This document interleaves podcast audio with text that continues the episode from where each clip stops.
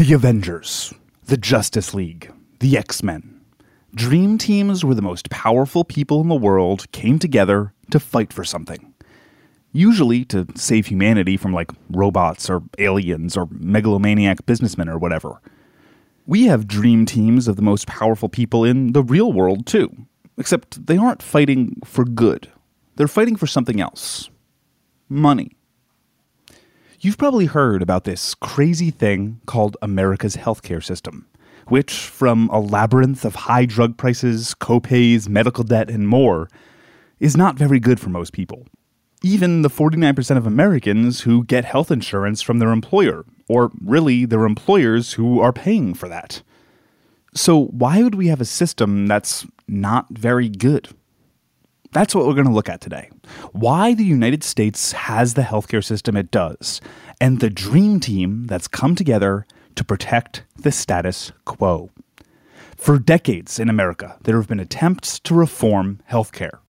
The very first promise I made on this campaign was that as president, I will sign a universal healthcare plan into law by the end of my first term in office. We have to preserve and strengthen what is right with the healthcare system, but we have got to fix what is wrong with it. The fact of the matter is that what we are now talking about doing, most of the countries of Europe did years ago. The British did it 30 years ago. 30 years before John F. Kennedy gave that speech was 1932. Healthcare basically never gets reformed. And that's where the Dream Team comes in. In 2018, the Partnership for America's Healthcare Future was formed. You could also call it the Healthcare Industrial Complex, an alliance of the big players, private insurers, big pharma, hospitals, and more, who make a lot of money off of the system that they kind of built themselves. And they're just the most recent supergroup that has emerged to block healthcare reform in the United States. One of many in a long history. So, who is the Partnership for America's Healthcare Future?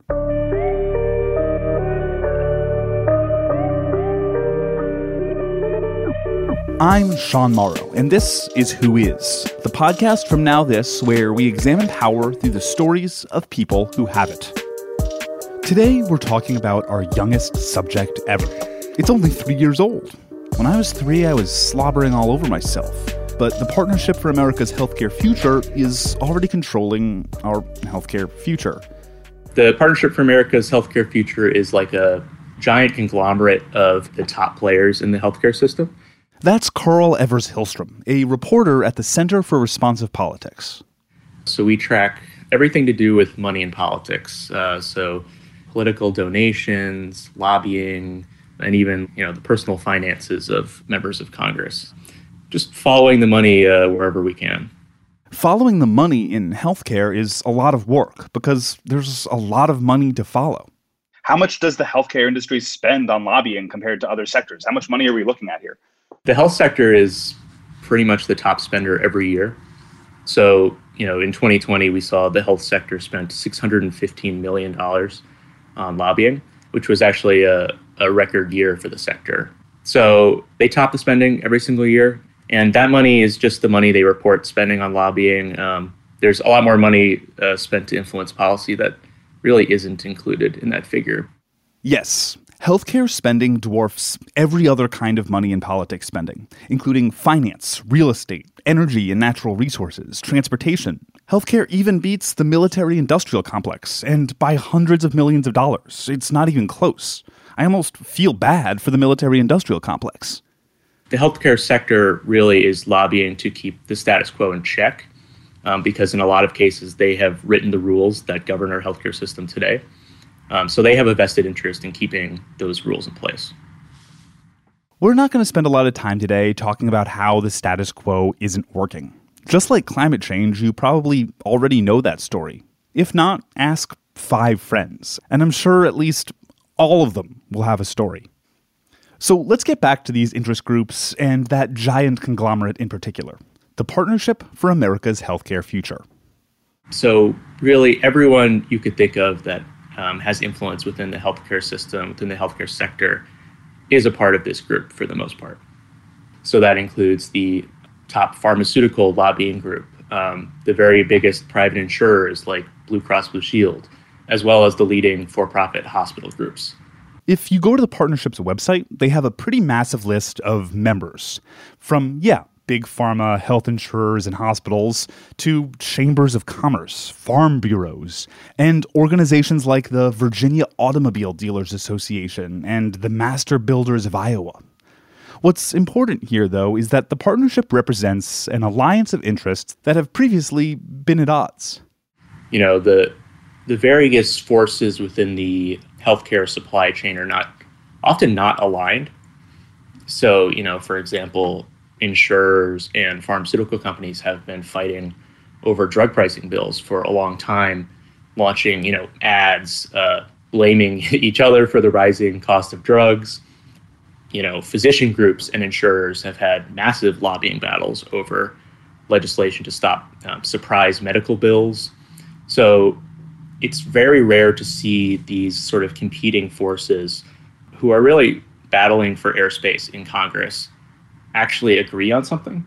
Huh, interesting. So, what do they all agree on? It's really single payer healthcare. Medicare for all is really the one issue where uh, everyone in the healthcare sector agrees uh, it should not become law. We're going to get into this later, but because you hear it all the time and nobody ever bothers to explain exactly what it is, Medicare for All is about a lot of things, but at a fundamental level, it's basically about who pays for healthcare. In a big picture Medicare for All situation, just about everybody who provides care to patients, from doctors to hospitals to pharmaceuticals, is reimbursed by the federal government at set rates, after copays and deductibles. Medicare for All is almost a single payer system. Not all squares are rectangles, but all rectangles are squares. Anyway, back to Karl Evers Hillstrom. Medicare for All is literally an existential threat to the private insurance industry.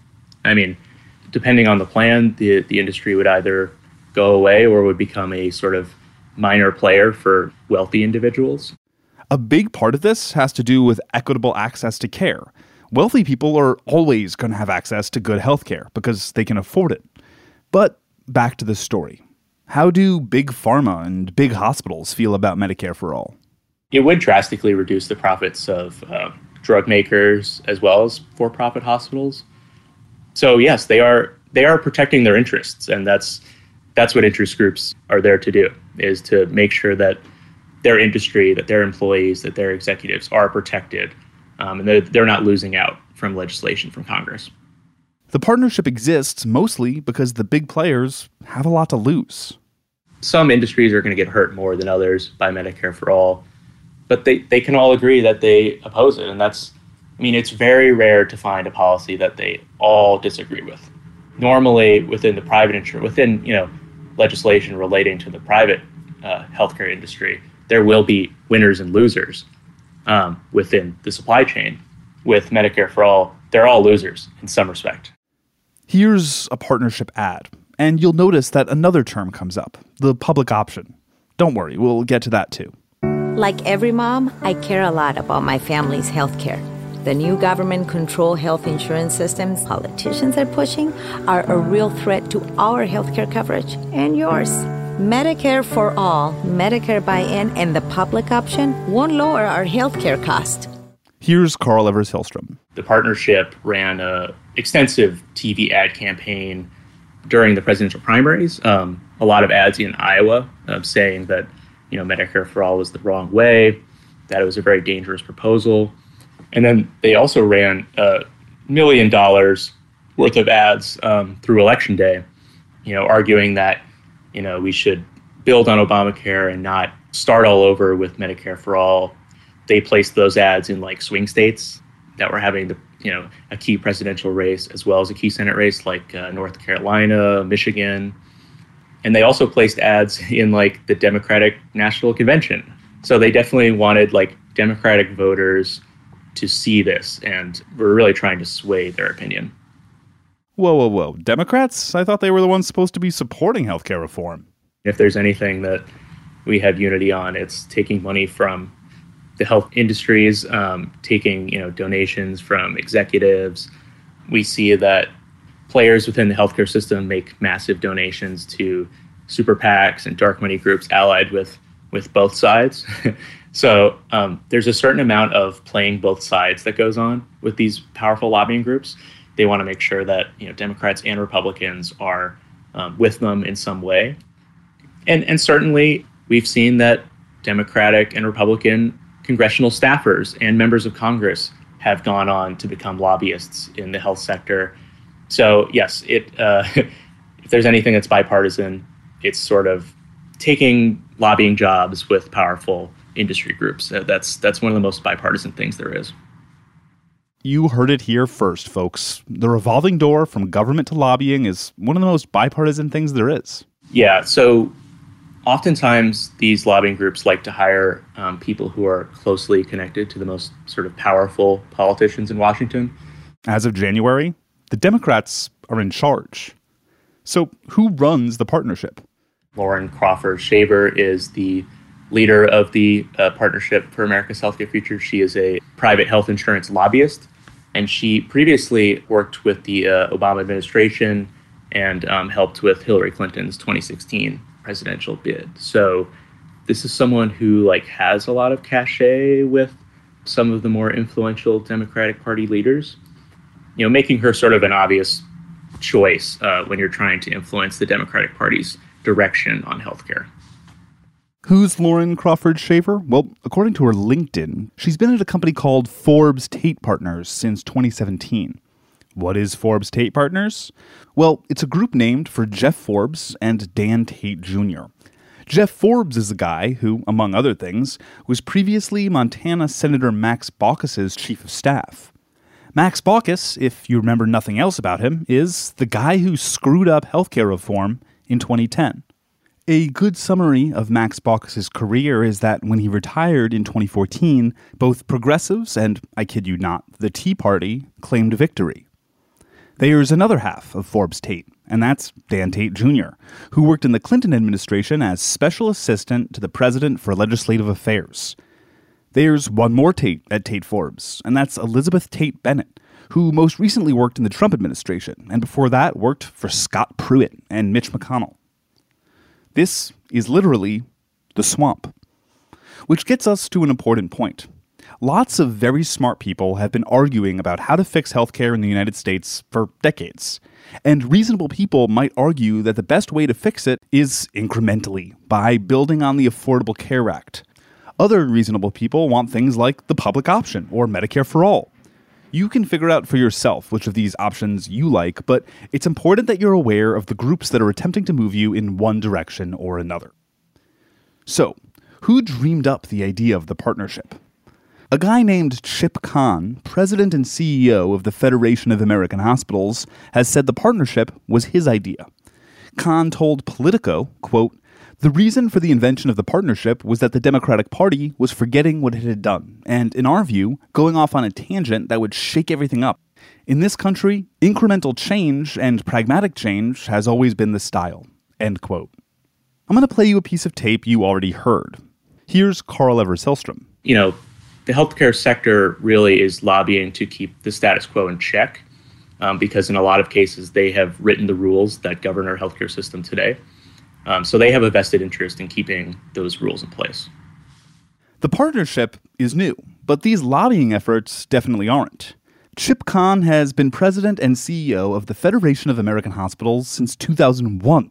That was 20 years ago. According to Politico, in 2011, Chip Kahn was making well over a million dollars a year.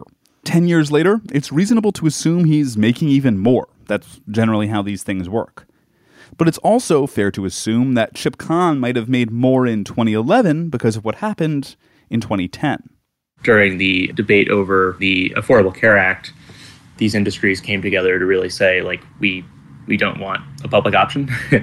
they also came together to oppose Clinton's universal health care plan back in 1993. The healthcare sector has come together before to kind of stop these big healthcare overhauls um, and to try to like either kill them or water them down as they did with Obama's plan. So yeah, I mean, there's a reason we haven't overhauled the healthcare system. It's because these groups are are powerful, they're well funded, and they're they're really good at what they do. And it goes even further back than 1993. We'll go into how the partnership is just the latest iteration of the healthcare industry fighting to keep things the way they are after this. Welcome back. I'm Sean Morrow, and this is Who Is. I want to talk a bit about how pervasive the arguments made against healthcare reform have been throughout American history. In 1961, thousands of doctors' wives got a package in the mail and a note. Quote, the Women's Auxiliary has been charged with the most important assignment in history. Physicians have asked doctors' wives to assume full responsibility of Operation Coffee Cup, an all out effort to stimulate as many letters as possible to Congress opposing socialized medicine and its menace. End quote. The mailer came with a record, as in like a vinyl, featuring then just an actor, Ronald Reagan. This threat is with us and at the moment is more imminent. One of the traditional methods of imposing statism or socialism on a people has been by way of medicine. It's very easy to disguise a medical program as a humanitarian project. Most people are a little reluctant to oppose anything that suggests medical care for people who possibly can't afford it. Reagan, as always, is just wonderful to listen to, even if you disagree with him. He goes on to tell a pretty sobering story. All of us can see what happens once you establish the precedent that the government can determine a man's working place and his working methods, determine his employment. From here, it's a short step to all the rest of socialism, to determining his pay. And pretty soon, your son won't decide when he's in school where he will go or what he will do for a living. He will wait for the government to tell him where he will go to work and what he will do. That seems like a pretty long step, but whatever. What can we do about this? Well, you and I can do a great deal. We can write to our congressmen, to our senators. We can say right now that we want no further encroachment on these individual liberties and freedoms. And at the moment, the key issue is we do not want socialized medicine. Operation Coffee Cup was the work of the American Medical Association, one of the oldest doctors' associations in the United States. The group does some political lobbying and, as you may have guessed, was a founding member of the Partnership for America's Healthcare Future, although they have since departed. Back to Reagan. The legislation he's urging listeners to fight was called the King Anderson Bill and was supported by then President John F. Kennedy. Kennedy had prioritized fixing healthcare in the United States, and this is before Medicare, which wasn't signed into law until 1965. King Anderson was a bill designed to help seniors and expand the role of the federal government in caring for older folks. The American Medical Association called King Anderson the, quote, most deadly challenge ever faced by the medical profession. The AMA formed a political action committee to fight it and were joined by health insurers. King Anderson didn't pass, but Medicare did a few years later. Anyway, why am I talking about this? Well, because things like Operation Coffee Cup are part of the reason we have the system that we do today. We have the healthcare system we have today because of the interaction of interest groups over time. That's Dr. Melissa Thomasson. My name is Melissa Thomasson. I'm the chair and Julian Lange Professor of Economics at the Farmer School of Business at Miami University. And I'm an economic historian who studies the origins of the healthcare system and the health insurance system in the US. And what that means is that I'm trained as an economist, but I like to look at the past to understand the present. Which is also exactly what we do on this show. So, how does something like Operation Coffee Cup relate to the Partnership for America's Healthcare Future? So, in contrast to another country where the government got involved very early on and just put in, say, a national system like they have in, in Great Britain, our government didn't really. Instead, private interest groups, namely the American Hospital Association and the American Medical Association, really had a lot of influence in shaping how the system is. And they said, look, we have this private system that covers most people. And so we don't really need a government system. So, what does that mean in terms of how the system works? How would you describe at a basic level the healthcare system as it exists today in the United States? And this is like one of those zingers. Like, you have five minutes to explain the whole health care history and current future of the healthcare system, right? I know you guys. Can you imagine answering a question like that? When you have a lack of central design, then market forces are put at work, right? And so you have hospitals arguing for plans that serve their interests, doctors arguing for a system that serves their interest. Government sort of ended up playing a role that helped people falling between the cracks, but in a way so as not to upset what hospitals and physicians really thought would benefit them. It's not all bad, but a lot of it is. So we have, as you probably know, the most expensive healthcare system in the world. The US spends more both in dollar terms and on a per person basis. We spend more than any other country in the world. On one hand, what that gives us is really fantastic technology. You know, we've all benefited from robot surgery and chemotherapy and, you know, even like witness the rapid development of these COVID vaccines. Now, the cost of that are, is exactly that. One, it's tremendously expensive. And we spend a lot of money, and it's not always clear that we're getting our money's worth. And the other cost is that a lot of people can't afford it. And people not being able to afford healthcare is a huge cost. But that's where health insurance comes in. What is health insurance? well, you know, that should be a simple question, but it's really not.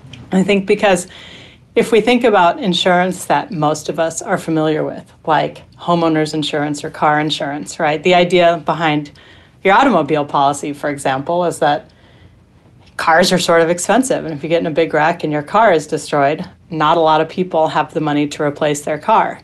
But if everybody puts some money into a big pool, and then on average, maybe like one out of every 100 people in that pool loses their car, there should be enough money to replace that person's car.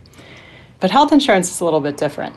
It, it has features of that. That is, if you need a surgery or if you, for example, get COVID and you're in the ICU for three weeks, that would be crazy expensive. And so it's set up to cover big expenses like that. But it's also evolved over time to cover even sort of minor things like um, routine doctor's visits, the healthcare equivalent of a car's oil change. And in that way, it is a different kind of insurance than car insurance or homeowners insurance. And this is where you get the scary ads. This was covered under our old plan. Oh, yeah, that was a good one, wasn't it? Things are changing, and not all for the better. The government may force us to pick from a few healthcare plans designed by government bureaucrats. Having choices we don't like is no choice at all. Yeah, they choose. We lose.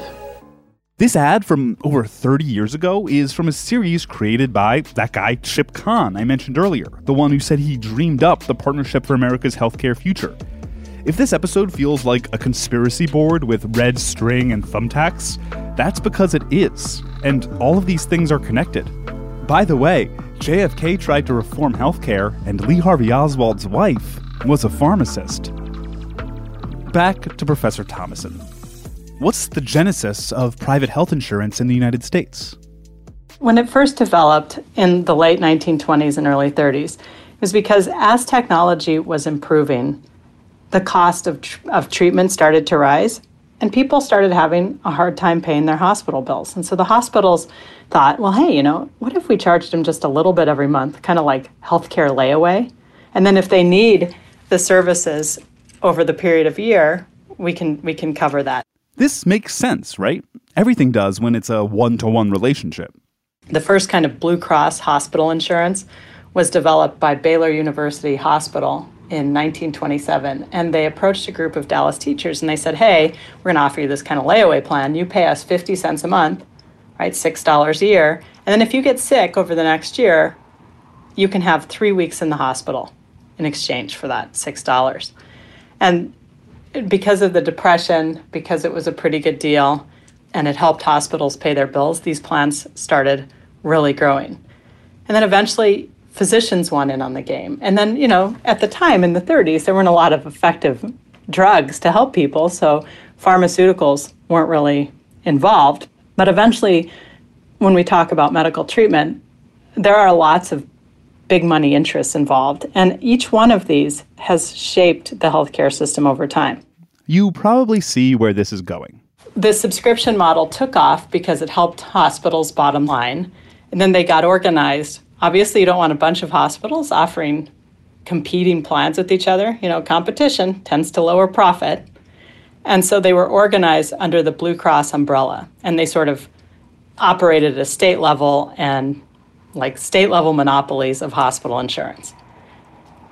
The physicians started doing the same thing in the 1940s, and it really wasn't until the hospitals and physicians showed commercial insurance companies that you could make a profit doing this that the commercial insurance companies, right, the Aetnas and Cignas of the world, got involved, and that was really after World War, after World War II, and and then it became more of a free for all. That more of a free for all is pretty much what we have today. In the history Melissa Thomasson is relating, you can see how healthcare as a thing is really developing at the same time as the options for regular people to pay for it. I asked her about early attempts to fix healthcare and institute a system that looks like what they have in Canada and the United Kingdom. Yes, socialized medicine. There was a group trying to push for state level state insurance, you know, so everybody would have insurance offered through their state. And that one never got a lot of leverage, and they didn't really even have to market that hard because people were like, well, why would we pay for that, right? Nobody was going to hospitals, nobody needed doctors, and so the plan just kind of died a death. It was even put on a referendum on the ballot in California, and the voters voted it down. Like they just, there didn't even need to be people lobbying against it. Thanks a lot, California. By the 1930s, though, the situation had started to change, and, and medical care had gotten expensive enough that right doctors and hospitals are seeing people not paying their bills, and they're turning to Blue Cross and Blue Shield to collect money from patients. And it was actually um, included, like Franklin Delano Roosevelt had included it as something they should study when they were developing Social Security in 1935. And the doctors were completely opposed to a government system of insurance. And it was initially in the proposed Social Security bill, but the AMA went all out against it. It was really clear that Social Security would not be passed with a national health insurance plan, so they struck it. And we saw the same thing in the 1940s. Truman tried again. And in fact, the AMA started publishing pamphlets talking about socialized medicine, and they said it was the first step in socialization of everything else. If not just medicine, why not farms? Because diet's really important. Why not the corner grocery? Food is important, right? See, if we socialize this, we'll socialize everything. Just like Reagan said. By the time we get to the 1960s, the system had gotten so entrenched that only partial reforms were acceptable or possible. It was really quiet until Medicare in 1965. And again, it wasn't national health insurance. Like, this won't change health insurance for the majority of people. It'll just help out, you know, people who no longer can work. And so it was acceptable because it was a very small carve out of the population. Here's a really juicy little nugget.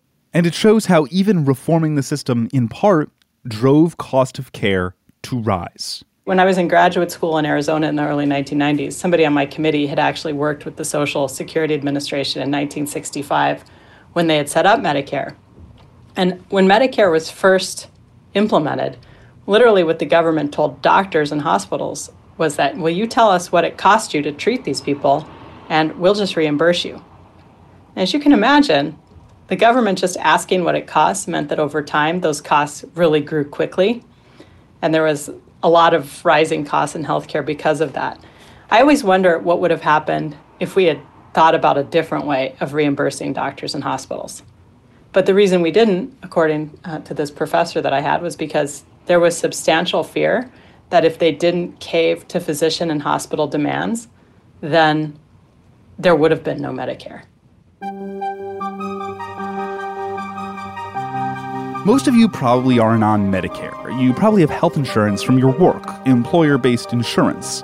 And that's another thread I want to pick out. How did that happen? Why is healthcare coverage tied to employment for so many Americans? Let's go back to that Baylor subscription model.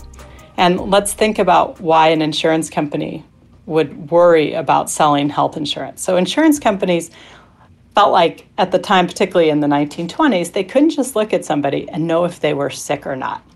And kind of think about it if you knew you had a house that had really faulty electrical wiring, um, an insurance company might not want to insure you because you're at a high risk. And if they charged you a low premium not knowing that, they would lose money on you.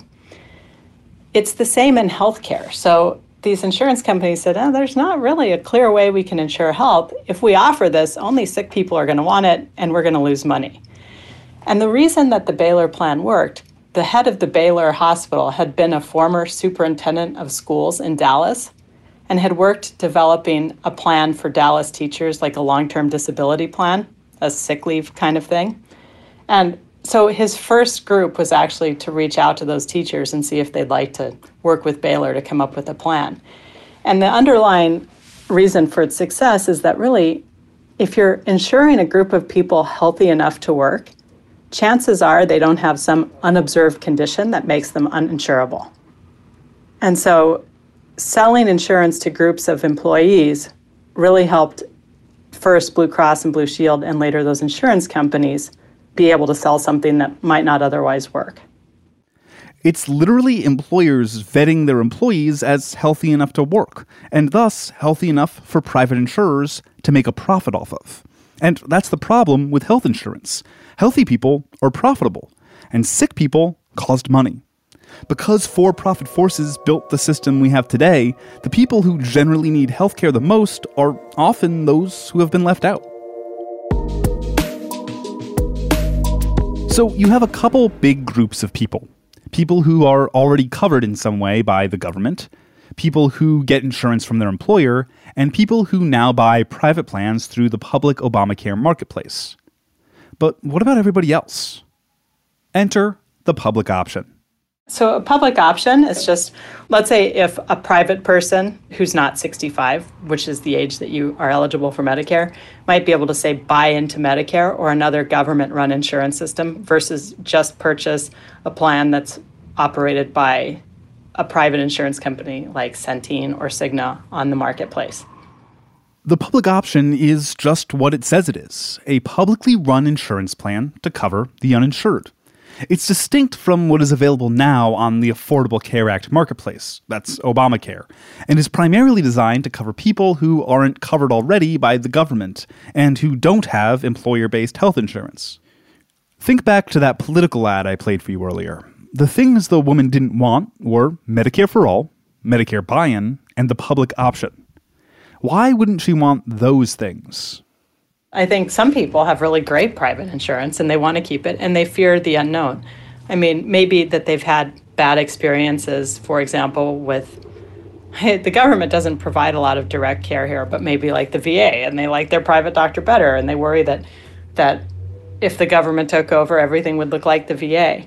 Or maybe, you know, I think there's a lot of people who are risk averse and resistant to change and there's also I think an idea in our culture that that the private way, and that you can see this with Blue Cross and Blue Shield and all the opposition to reform over time, the private way is the better way. The government's just going to muck it up and it'll be really expensive and not very good.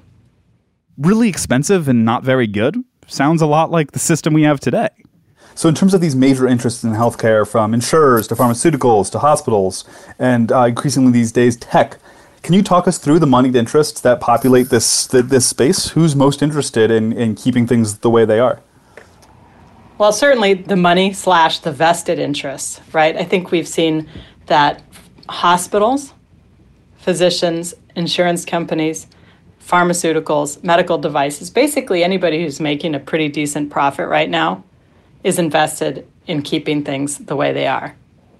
And I think actually we've heard a little bit less from physicians than we have in the, say, half a dozen reform attempts over the course of the 20th century. I think physicians are starting to feel the pressure of trying to keep lower costs, and they're finally starting to realize that change might be in the air. But clearly, insurance companies are worried about a public option.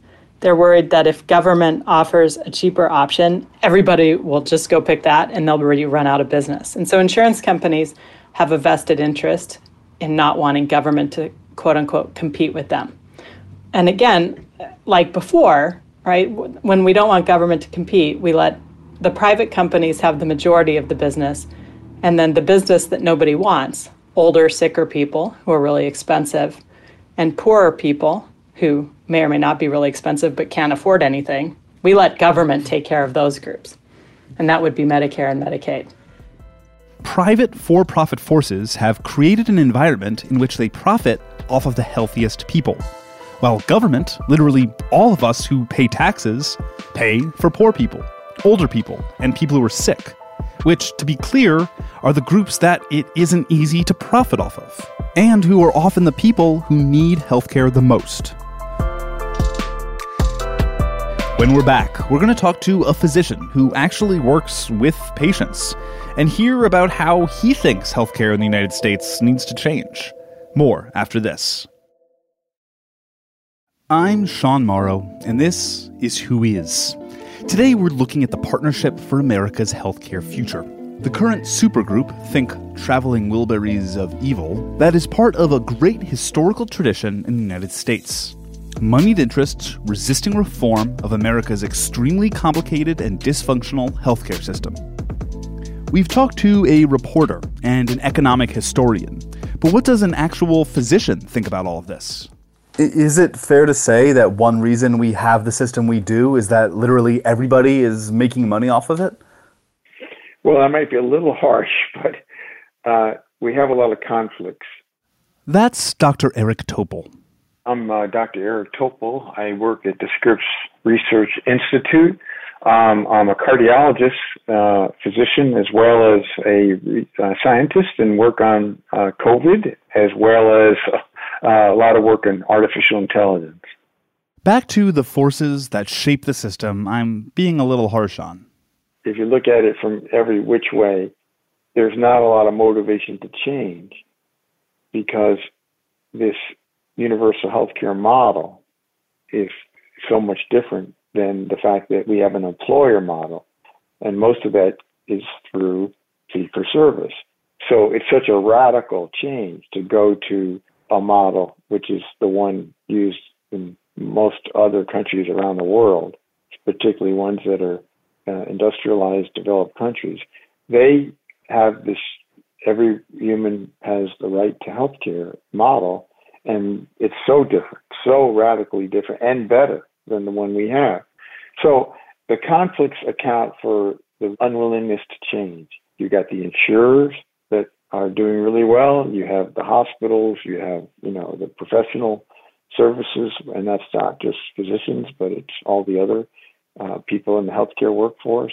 It's a system that's embedded now in the United States, and it would be hard as we saw when the Affordable Care Act had to troubles to get through, and that was a relatively modest change from what we need.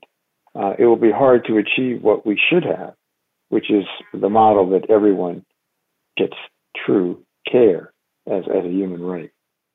It's one thing when politicians talk about healthcare as a human right, but what has Dr. Topol seen in his experience as a physician that informs this belief? Well, I've been uh, working as a doctor as a doctor for over 30 years, and I've watched a degradation in care, uh, both being on the physician and on the patient side. Uh, when I first got out of medical school, you know, late 70s, uh, the relationship between patients and their doctor was intimate and a lot of trust. There was a real presence when they got together, and uh, it was a vital, uh, precious relationship. That has basically eroded markedly over these decades because uh, physicians have been squeezed to see patients more quickly uh, by administrators, the overlords of medicine. Medicine became a huge business. And at the same time, uh, there's been the worsening of inequities, whereby tens of millions of Americans don't even have real access to health care, uh, real insurance. And so this is a combination of different problems. And the sum of it is that we have, compared to all of the so called OECD countries, we are the worst in terms of our outcomes.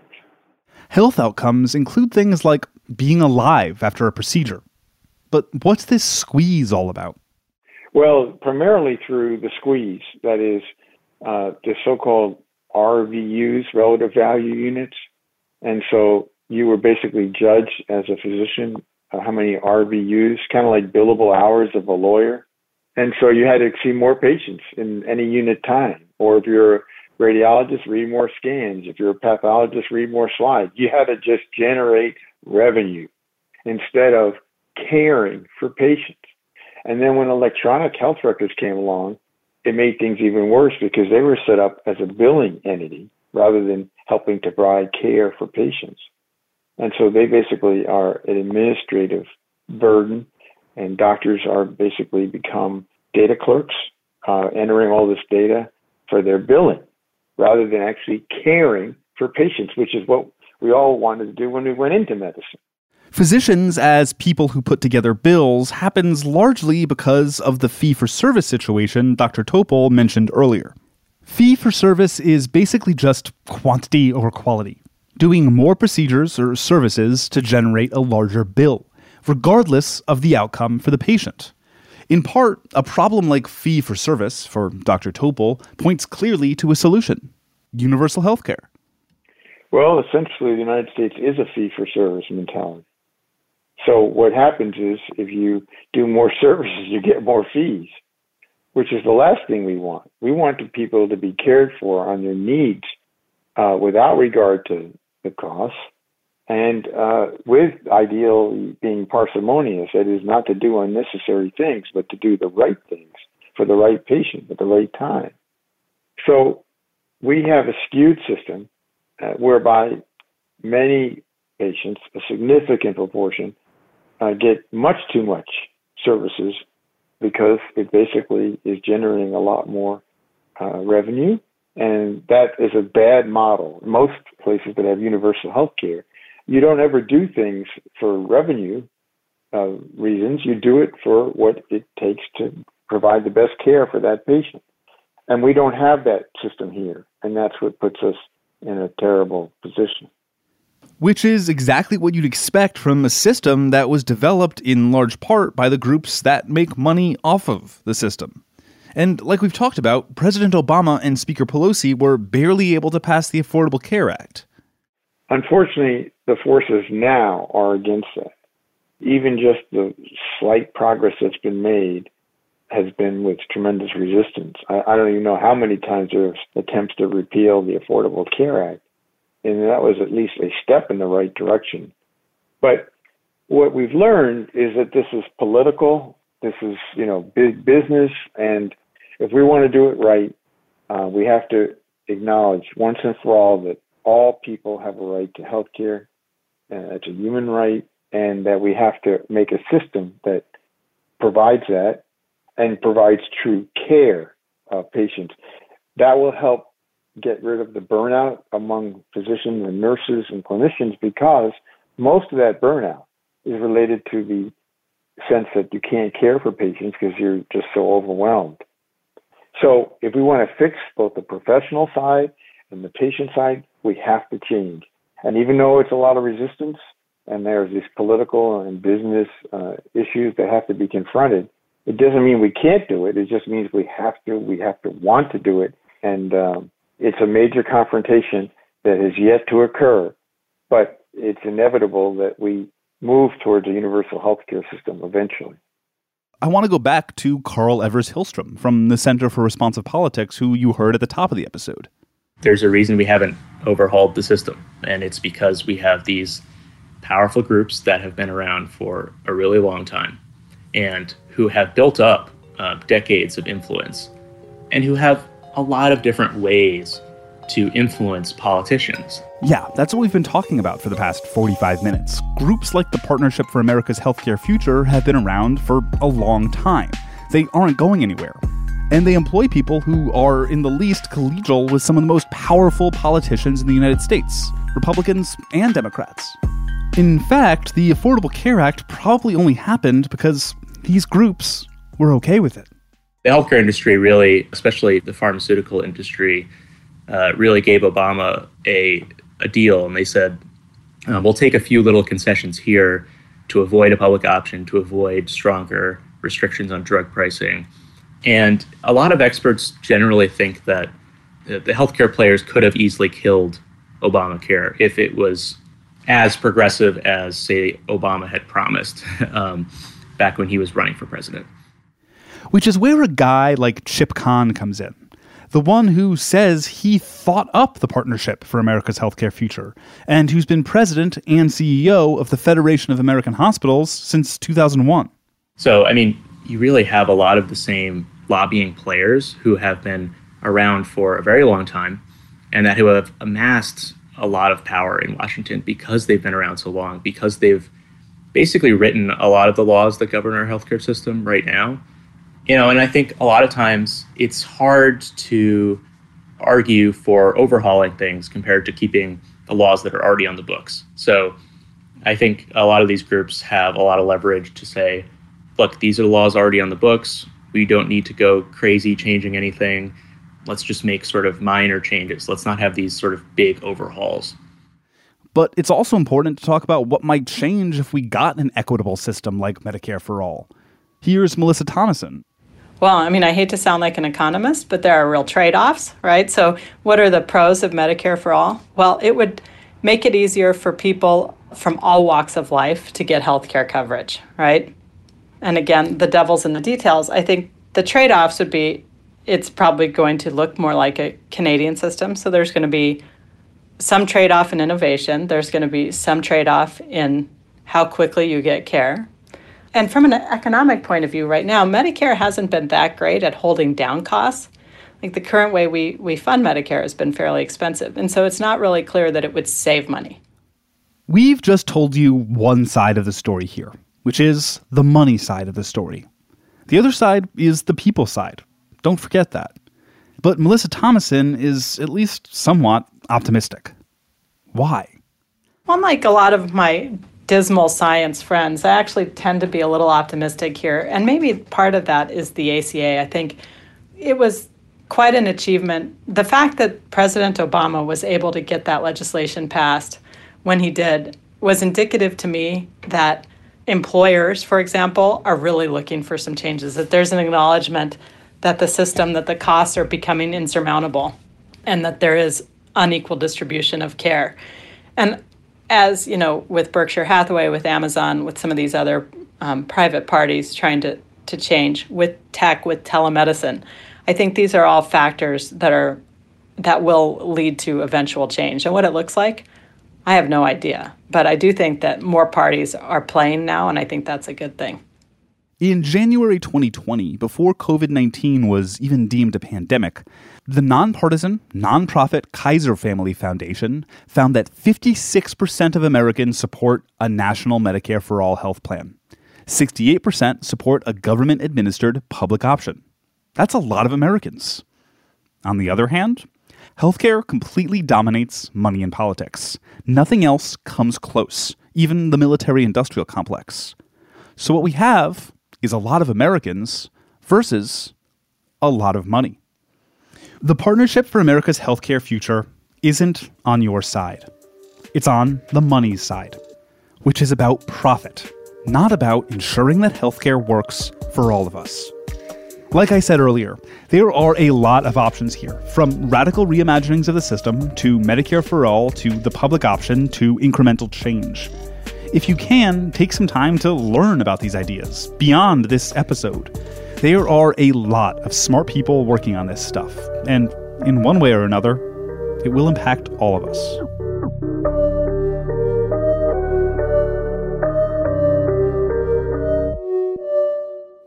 On the next episode of Who Is, we're going back to people. Well, a person in particular. We're looking at a guy who ran for mayor of Mount Pleasant, Iowa, after an irate citizen gunned down his predecessor at a community meeting. A guy who went on to become governor of Iowa and who has now run the United States Department of Agriculture twice.